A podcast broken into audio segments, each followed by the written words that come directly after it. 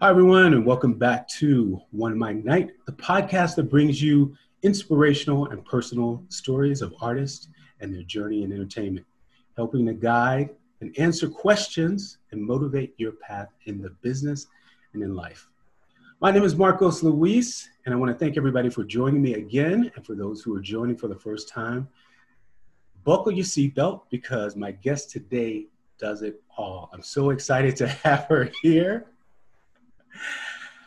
She's, she's a singer, she's a dancer, she is a creator, she's an award winning actress, she is a best selling author. She does everything. Please welcome Kim Lee Smith. Hi, Kim. Hey, oh my How God. You doing? I can't believe it. This is like a, a slice of heaven from the past. So, you know, people always say a blast for the past, but blasts don't always mean awesome things, especially in the world that we're in right now. So this is our uh our beautiful little slice of heaven from It sure is. It sure is. First of all, let's let's. I don't even know where to start with you because we we've known each other for a long time, and we met in Chicago, and I don't even remember when it was. That was the had to be the early. Da, da, da. So, but yeah. we're gonna we're actually gonna backtrack to where this all began for you. So tell us a little bit about yourself and, and who you are. Where where are you from? Ooh, ooh, you know, I was born and raised in Japan, so I lived the first 10 years of my life in Japan. And then my mother is from Leavenworth, Kansas, where I'm quarantined right now. And uh, she wanted to get back home. So my dad was in the military, Air Force, uh, Air Force. I'm an Air Force brat. And uh, so we ended up in Leavenworth, Kansas. And Leavenworth is a very small town in Kansas, and um, I'm grateful that I grew up here because all my cousins were here. My mom's from a family of 12, so there's 150 of us collectively, Wow, all a lot of family. everybody. Yeah. And like the great thing about it is like we all went to Leavenworth High, so there was always a Rogers at Leavenworth High, and so um, you know something about small towns is you get to do it all, and something about who I am is I've always been a little dramatic. Can we say that? Can we say that? we can say it. I was a little dramatic, and I'm the youngest of three, so I, I I had to fight for the right to be heard, and so that was my journey. And so when I went to college, uh, I went through college. I was a victim of gang rape, and um, spent a lot of the eight years from 17 on being in repression from that. And I use that. I say the word gang rape because it was gang rape, three men. And I, I, I say this because it's part of my transformation. It's part of who I am. But even after that rape happened, I was Miss Emporia. I went to the Miss Kansas pageant. I was a cheerleader. I was in sorority. I mean, I did everything you could possibly could do while in repression. Right. And from there, I started to study uh, law because I wanted to go to law school. And I was like, this sucks. I don't want to do this anymore because it's boring.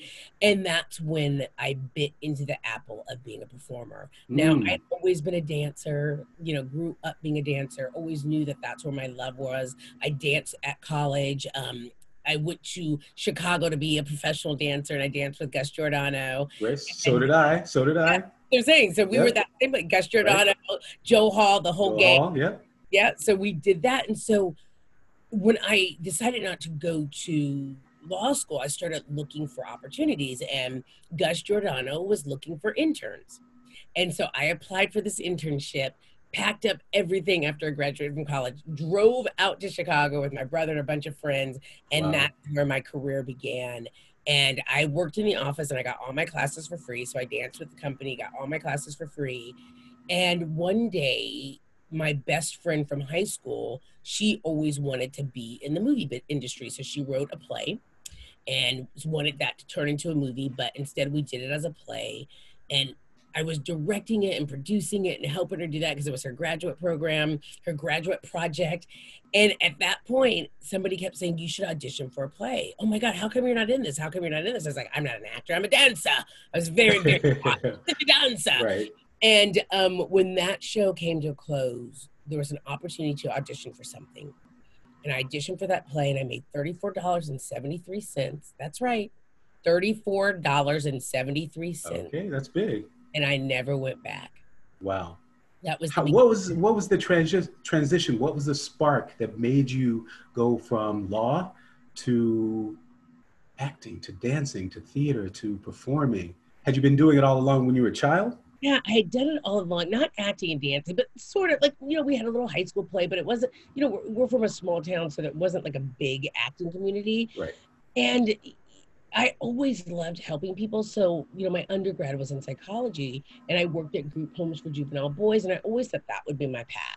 And so I think that's how it ended up going into law was because I always wanted to help kids get a better break in life, right? And mm-hmm. working in group homes for juvenile boys, it is not a pretty sight. You know, these kids are coming from really, really bad homes and really, really bad luck. And it was cool to be able to be a, a, a light of inspiration for them. Right. So that's why I wanted to go to law school. But the inside of me, you know, we all know what our insides are meant to do. Right. We all know what right. we're meant to do in this lifetime. And ever since I was born, I remember my mom years later told me that when I was born, she looked at me and she goes, This one's going to be a star. And it always brings me to tears because it's like, we're born into this world to be extraordinary. We get that extraordinary either beaten out of us or raped out of us or hit out of us or you're gay out of anything out of right. us yeah. make us less yes. than. You're black so it's out of us. Everything. You're a woman. You're all of these things are meant to tear us down. We don't live in a society where we really build up individuals and you know we go through education and it's all about never adding up, right? Never adding up to what you're supposed to be. Right. And so something in my gut always told me that I was a star. Uh, I was going to say that. How did how did you find that moment? How did you find that thing that that let you know? Because so many people miss that. They miss that calling for whatever reason, like you said. What what was it that made you find it? Well, I think from the day that we're born, and this is what I believe I life coach as well, from the day that we are born, we already know we're all put here for a purpose. And like I said, all that stuff is beaten out of you. But what that beating out of you does, it makes you go further and further away from what you all mm, know. Yes. it's not going to be good enough. Nobody makes it as an actor. Nobody, right. like, there's all these things that tell you you can't do it. So we, we run away from it, we hide from it. And then if you're lucky, you meet somebody in your life that says, oh, you should audition for a play. And you do it. And then that bubble comes back up to remind you why you're here. Right. Yes. Like i said i never thought i was going to be an actor but that bubble comes up and all you can do is go oof oof. And then i never ran away from it again. Now look remember i was a victim of gang rape and so cut to having all these opportunities but still not believing in myself right, right. Still being on those big stage i remember being on Steppenwolf stage and doing clockwork orange and being petrified and I would get off stage and I would bawl my eyes out and then I'd get back on there and do it again because I knew something in my gut was telling me that this was what I was meant to do. Right. You asked me that question if I could be more specific. We all know, but it's so much easier not to step into it than mm. it is to mm. step into it. Yes. You know I mean? Yes. So it's so much easier to run away from to it. Run so away from it not to be it, not to own it, not to love it. It's the and fear. So it's the fear. Mm-hmm, and so mm-hmm. I decided to act in spite of fear. And let me tell you, I was crying when I got off stage. I would hide because I didn't feel like I was good enough as everybody else. I had so much self doubt. Got to who I am today, I don't have anymore. But if I hadn't kept showing up, I would still be back there hiding, waiting tables, and eh, eh, you know, back in Chicago with right. you Roxy and Gay. Exactly. Right? right. So yeah, I feel like as we peel the onions of our life and we get to that center, we go, oh, I wish I would have done this 20 years ago. Oh, I wish I would have done this 30 right, yeah. So if our moment right here could help one person like not wait 30 years to make that choice, right? Woo, we've done our job. So. Exactly. You're right. You're absolutely right. And and I think that's the important thing. It doesn't matter when but you have to do it because there's something there's a diamond. You are a diamond you know and you have to allow that diamond to shine. You have it you know you have it. Whatever that is whatever you choose to do but you can't be fearful to do it. Yeah. And it's funny because like you know we think just because i'm doing this this makes me special. Mm-hmm. but it doesn't because I, I remember i was living in a place in uh, la and there were rats. Oh yeah, there were rats, and I could hear them scratching on the walls. So uh, for some reason, I one of my friends in Chicago owned the building. I randomly ended up there, and he was like, "Holy kid, Kimberly, what are you doing here?" And we had this connection. I ended up managing his building in Chicago, in, in LA, but he still lived in Chicago. So I called the guy to come get the rat, and he was this gorgeous little 23 year old boy. You know, we were right around the same age, and he came in and was just like taking care of business, getting these rats, da da da. And I looked at him because I'm very curious about people and why they do what they do. And I said to him, I said, How did you end up getting rodents for people that are scared? And he goes, You know, I had this internship and and I'm gonna start crying because I think of this guy. He goes, I had this internship, and this guy was teaching me the business. And in that moment, the first day on that job, I knew that this is what I was supposed to do. I was meant to help people, not be afraid, and to get rid of what their problem was. This is a 23 year old little oh. wow. kid, just adorable, and yet wow. we don't look at that as a great choice, right? Because right, yeah. getting rats from anything, you know, the garbage. Right. He's collecting our garbage. Right. But the truth is, is we all have purpose we don't get to live without the rat guy. We don't get to live without the garbage guy because that would be there would be trash all over the ground, but we don't respect them as much as the person that makes the choice that I make or makes the choice to be, you know, the big lawyer or the big doctor, the big this. But everybody has a purpose. And so I say that. So it's not so much it has to be follow this dream that everybody else thinks you should have. But the dream is what you are born with, what your truth is, not what my truth is, not what Marcos's truth is, but what your truth is. And your truth could be I want to be home with my kids because that's what I've always wanted to do my entire life. I want to be a garbage man because you know what? Helping other people, like right now, we're realizing how essential these workers are and how much we take them for granted. Right. right? Yes. And yes. the truth is, is that without everybody, the guy who's cleaning the dishes at your re- favorite restaurant to the guy who's picking up the shit from the, you know, the, the, right. the everybody is important. And everybody. Everybody. And don't make, you know, somebody else's big dream make you feel less than because yours isn't that.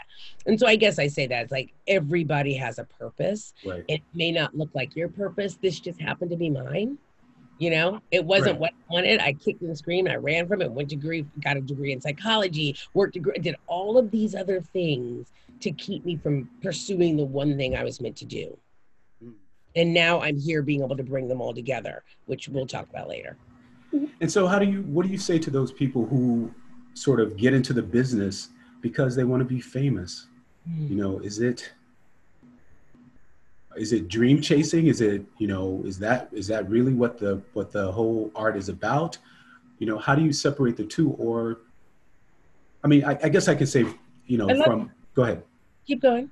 No i was going to say you know even from the first day of my acting class my acting teacher told us so you want to be an actor? Every she looked around the room there's complete silence. You want to be famous? If you're famous if you want to be famous you're in the wrong class. Mm. If you want to get here and do the work and be a good working actor, you'll do it. Yeah. Well, I think if I just am to speak to that, look, you know, yeah, you could be famous, mm-hmm. but believe me, if you've ever been on the in this business, you know that you wouldn't wish this business on anybody. Right. You know, everybody has the backbone to take rejection every single day. I was talking to a friend of mine, and he was saying his brother was whining because he had to do a job interview. He was like, bro, I do this every single day. I get no every single day. Like, why are you whining? You got one interview? Oh, you've had two interviews? so, I mean, so I guess it comes down to um, I think we should all dream big. So there's nothing wrong with dreaming big, but if you're in any business to be something, to be famous other than being of service to what that business is, you know, if you're a lawyer and you just want to do it to be famous, you're not really doing a service to your clients. If you're an actor and you just want to be famous, then you're not really doing justice to the work that's being brought before you and creating the and bringing those people to life because to me they're not characters. Every story we tell see every movie we see every tv show we watch every documentary see all of that is the vessel of telling a story and our business as artists as creators as actors as you know dancers as singers. All of us are telling stories that inspire other people. So i can't get into yes. this business to be famous. Right. i have to be the truthfulest person that i could be telling the stories that i'm telling so that i can inspire people right? That's what makes that's what it's about. what do you say to those people who say, "Oh, look at her, she's doing so well," or "She's this," or you know, "Look at this star who's doing so well." You know, they could say that now because you know they're not where I am. Where? How do I get started? How do I, you know, what do you say to those people? Wait, say that one more time because they're what? If if what? they're if they're starting out and you know they they look at you or they look at these stars and and these stars are giving the advice that that we're giving or we're saying and they they they feel like oh you know she can say that because she's a working actress or she's this. Okay. What do you say look, to those people? Look i didn't everybody started someplace. You know meryl streep was never meryl streep. She was a girl. There you go. an actor period. Right. She just happened to keep focused enough to do it because look a lot of people quit. I went through this phase of thinking i wasn't a quitter and then i looked at my list of things i needed to do that i hadn't done and I realized I quit a lot of things. It didn't mean I wasn't, you know, perfect. It doesn't mean that I was imperfect. It just meant that, you know, anything we want bad enough, we go for and we get it. Right. Right. It's that simple. And most people will look at one of the big stars and go, oh, you know, she probably knew somebody or she did this or she did that. But the truth of the matter is, you don't get there there, there, nobody's an overnight success, no matter what you think. It may look like somebody is an overnight success, but that person who's an overnight success has already been doing it for 10 years. Samuel Jackson was literally an actual crackhead when he started and went through all of these different ebbs and flows. He was nobody.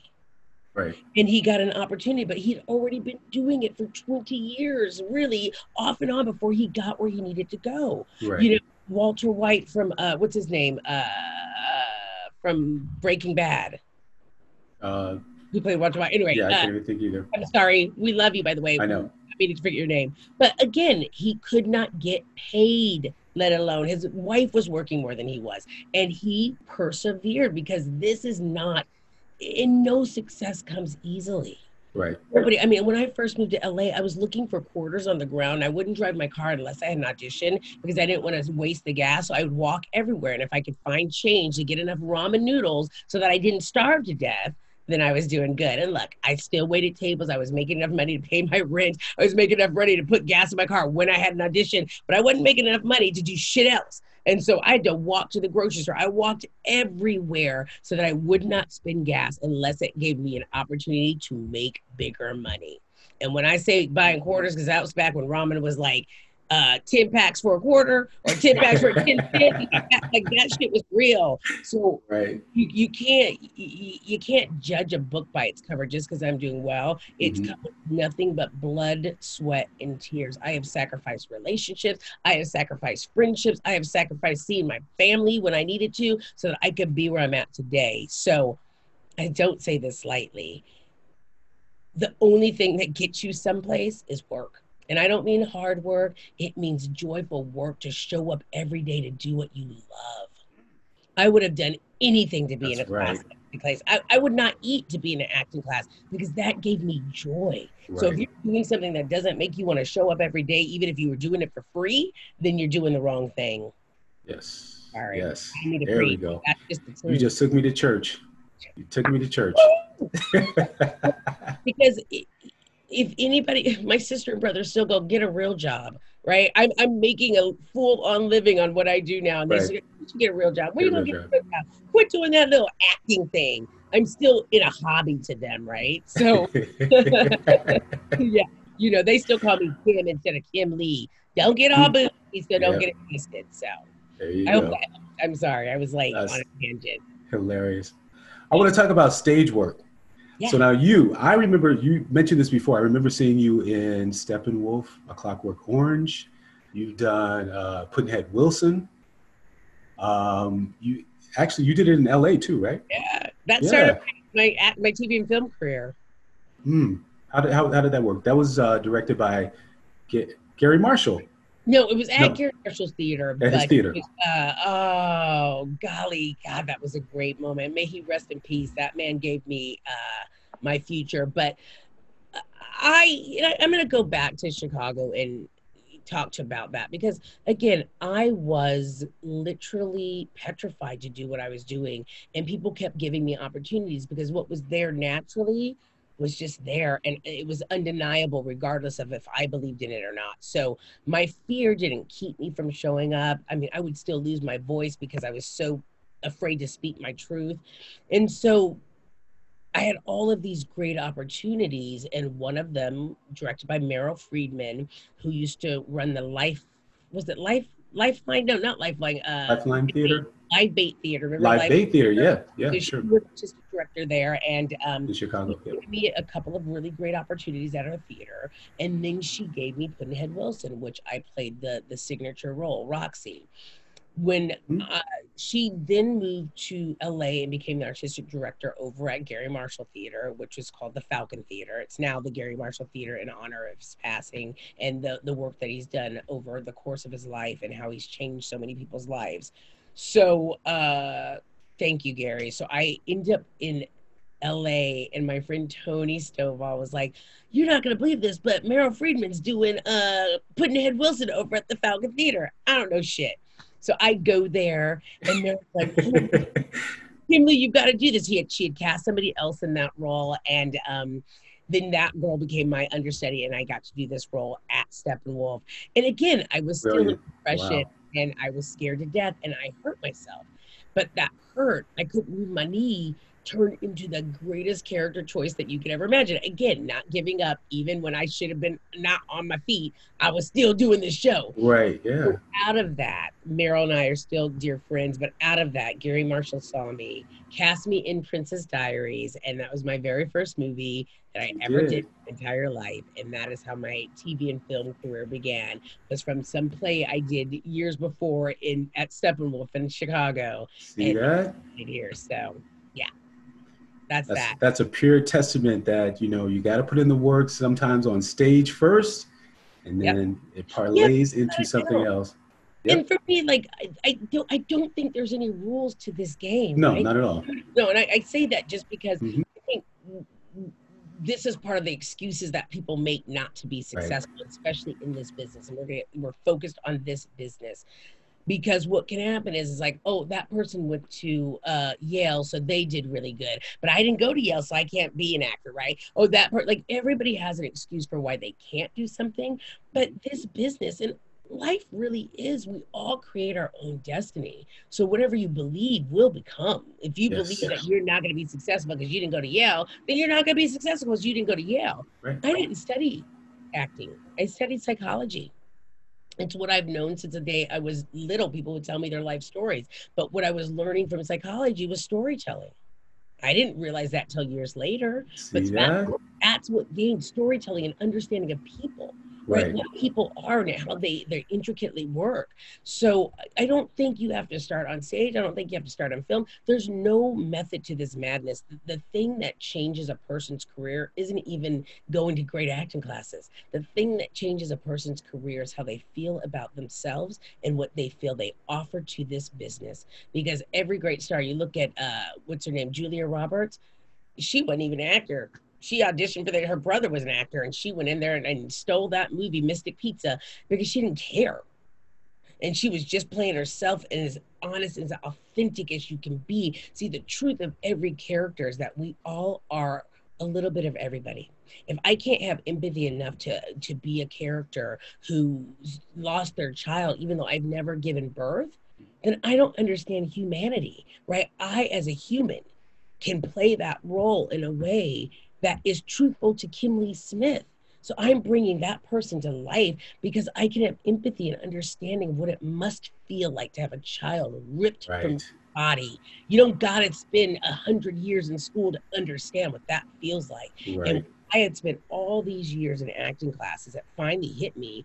I was in a new class in LA, and it hit me that the reason kids are such great actors is because they don't have to think about shit too hard.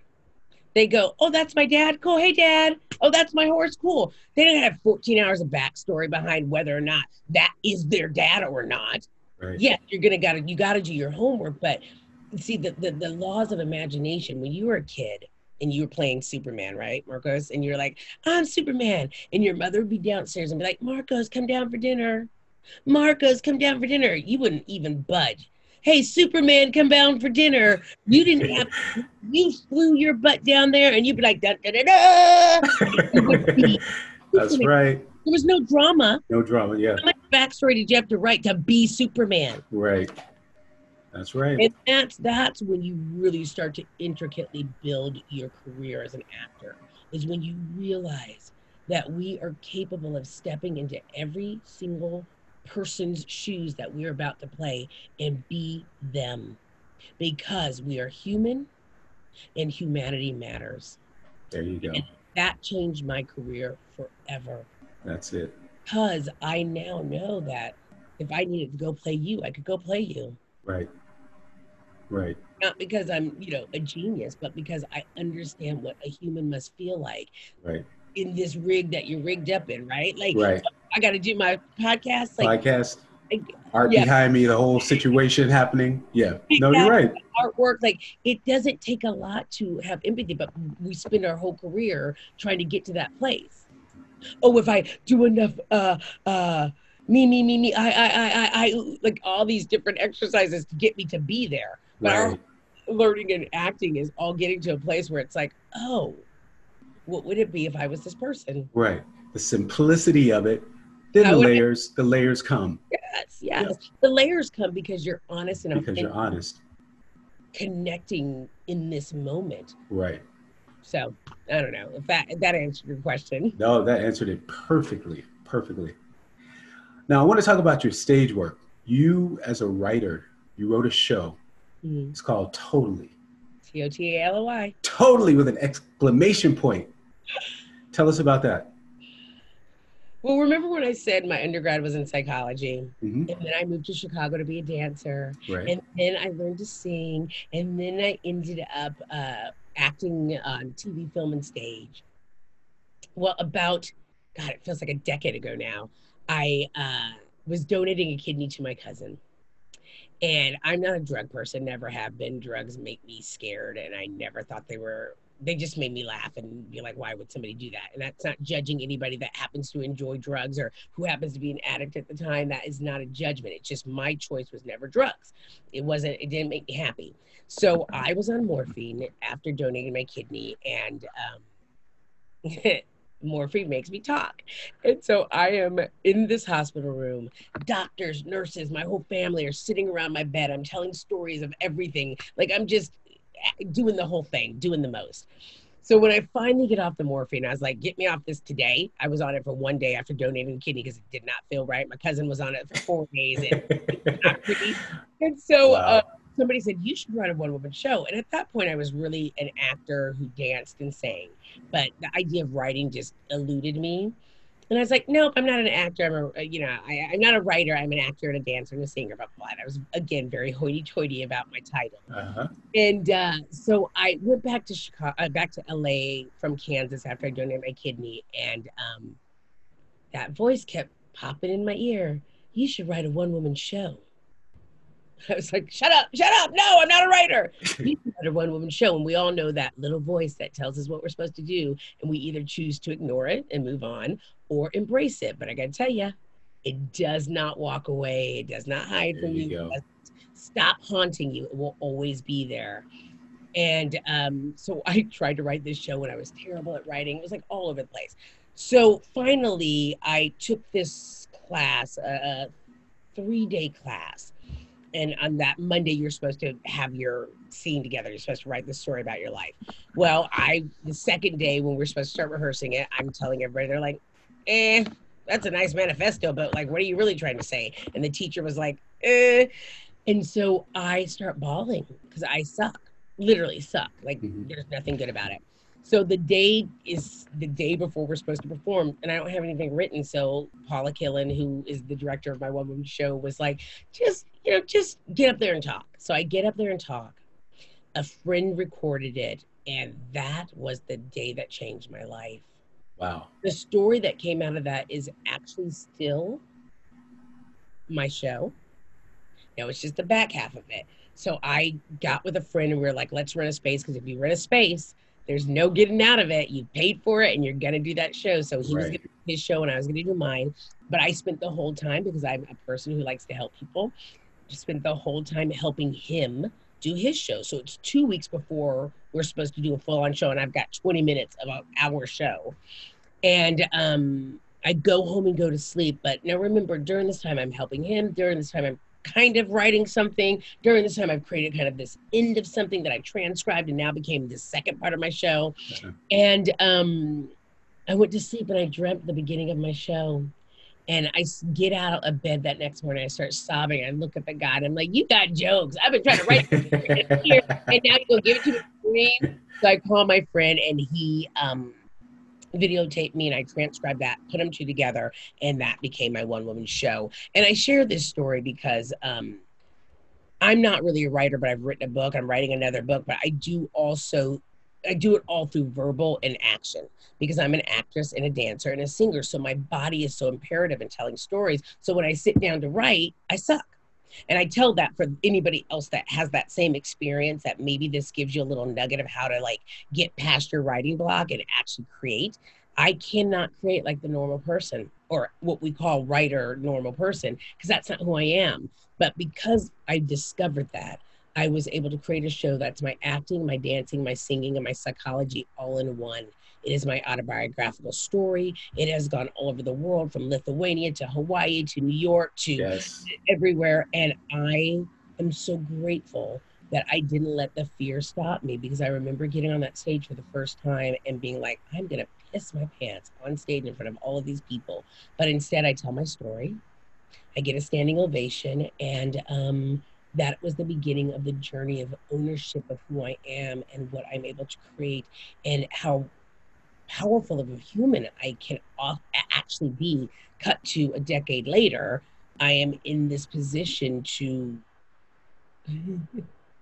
go all the way because I told a story about my life that told my truth that took me to a place where I elevated to a person I never even thought I could possibly reach because I was living in so much fear. So um, that is totally and totally means a full circle, right? I start at this place, this beautiful young girl who gets broken and comes back around to full circle being this beautiful woman.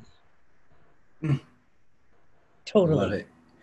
And for anybody who hasn't seen it, you must see it. Are, are you still? Is it? Are you still doing it? Is it still I running? Or are you going to remount it? It's about to be something completely. Uh, I can't okay. even talk about it because I'm. That's all right. You don't have to, but it's it's uh, soon and very soon. Yeah, everybody will get to see it. Well, you know I'm a fan. I saw it twice. So I took pictures the other day of us outside of that little theater. Wow.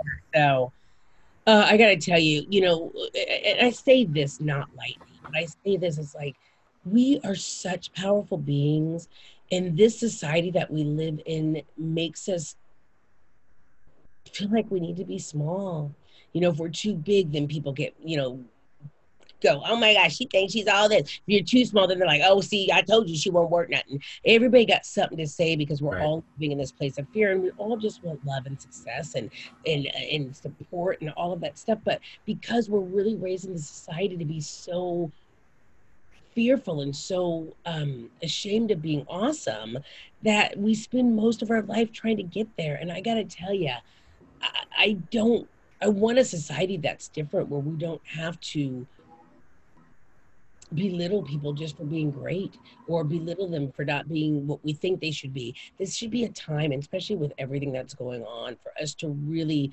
look inside of ourselves and ask yourself, what have you always wanted to do that you've never done that you've just been running away from and how do you make that happen? Because i got to tell you you see you know 150000 people dying from a virus that they don't know how to fix and this could be the end of your life what do you want that life to look like if i die what do you want it to look like right if Absolutely. i die not that i want to i would say you know what i did great things even through mm-hmm. my fear and pain and i challenge you i challenge you marcos i challenge me myself to continue to not let anything stop me from moving forward living your life to the fullest right now because tomorrow is not promised.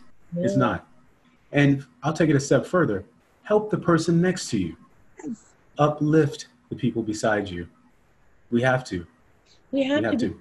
I got to tell you, the amount of people I've been able to help in my lifetime have helped me in ways they don't even know. Like they're hiring me to be their coach or to help them with their one person show or to do the things that I do to make them become the better versions of themselves. But what I gain from every person I help is it is literally irreplaceable. I was working with a young woman who I helped write her one woman show, and she has Tourette's. And we all have an idea of what we think Tourette's is. Right? We all Right. have Right. and it's very closed Mhm. identity around what we think it is. And when she came to me, I didn't know she had Tourette's. Two sessions in, still don't know. So she finally tells me, and I start sobbing because I think it's one thing and it's something different. And then she starts talking about she can't even sleep at night because her body is constantly twitching. Even right now, Kimberly, I'm twitching, twitch, twitch, twitch, twitch, twitch. Mhm. I don't see it. Nobody Right. sees it. Nobody even thinks he has Tourette's. And so what she gave what she gave me was an understanding of something that I had kind of Mhm. made fun of a lot. Yes. You Yes. know? I love that. I make fun of myself a lot, but I make fun of everybody because I think it's fun. Right. And not in a degrading way, but it's it's so fun to be able to not take ourselves so seriously. And I'm right there with you. Yep. And she's got this amazing show now because she trusted me to help her tell her story. It is brilliant. And I learned something that will change me forever. And that's what help is. Like, even, you know, every person you have on your podcast gives you something new. And that's Absolutely. what it's all about. hmm Absolutely. I want to do one more thing, two more things actually. I want to tell us the name of your organization so people can reach out and Uh, so you can find me at kimleighsmith.com, and that's K I M L E I G H dot uh, Smith. No, K- kimleighsmith.com. Yeah, K I M L E I G H Smith.com. And anything you need is there. Uh, my big organization is Embrace Your Cape Enterprises Inc. Uh, nonprofit, and it really is building a new way to help people heal from trauma. Uh, I'd always been focused on sexual assault and trauma and awareness, and uh, over the last many years of speaking all over the world and realizing that trauma is the one thing that keeps us from being anything and that trauma could be as simple as a teacher telling you that you were ugly or that you're you can't read that trauma sticks with you and so we're currently building a program to start help healing people at a younger age right? Most people of sexual assault or abuse don't get help till they're in their 20s or 30s or 40s and by then they've had all of this um, self-deprecating behavior that keeps them from moving forward and i'm in this group are trying to create a program that we can start finding healing at a younger age so if you've been assaulted or beaten or in any kind of traumatic experience at five you don't have to wait till you're 30 to get help and to get healed and finding a way to do this in a loving comedic uh way where it's not just somebody going if see if you see something say something if somebody you know what i mean like right. trying to give them permission. So I'm working with adult trauma survivors so that if you're five and you talk to an adult male who's been molested by a man, you understand that one day you can be okay, right? At a younger age. So it's for men and women. It's For men and women, Okay. I've always Or for been- everyone. Yeah, I for everyone. every, say. oh yeah, because I, you know, trans, Trans, everything. non-binary. I've got one. I'm trying to get one of everybody so that I don't have to just try to try, try to fix this from my perspective, but I can understand other people. I have a friend that went through um, the foster care system, and I've never been through that, but I wouldn't be able to know how to help her if I didn't understand her story. So we're trying to pull together a band of brothers and sisters because as long as it's men against women or where there's a men organization or a woman organization we don't really find healing because the ultimate healing comes from a society that doesn't really love ourselves i mean you know it takes a lifetime before you love yourself and why would we have to spend a lifetime to love ourselves most people don't love themselves until it's almost too late Right. and i want people to love themselves before it's too late Absolutely. Again, Words. yeah embraceyourcape.com what's that darling I was going to say words well spoken. yeah Well, so- Kimleigh, thank you so much for being here. It is a pleasure to have you here, and I'm sure we've inspired a lot of people. Please, everybody, make sure you check her out, kimleighsmith.com. Is that right? That's Kim correct. Smith. Subscribe to the social media, Embrace Your Cape. Make Yes. sure you find her and, and support that organization. And the social media is uh, totallykimleigh.com. Or Totally Kimleigh is like at Totally Kimleigh on Twitter, at Totally Kimleigh on Instagram, uh, Kimleigh Smith on face, Facebook. Google me, I'm there. You know, for me, it's all about helping. So if you need help and you need to reach out to somebody, I'm a person that actually really does respond.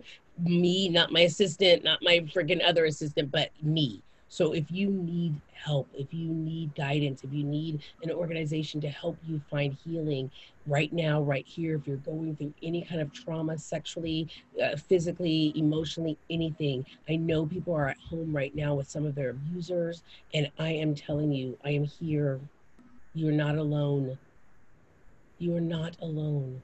And if I, all I can do is get you into the hands of the right people, reach out all my information is real information. So please reach out. I don't want anybody suffering in silence anymore. And there you have it. Thank you, Kimleigh Smith. And thank you, everybody, for listening to this episode of One Mic Night Podcast. And make sure you head over to YouTube for the video because One Mic Night Podcast is now on video. Hello. And click the subscribe button because you don't want to miss any episodes.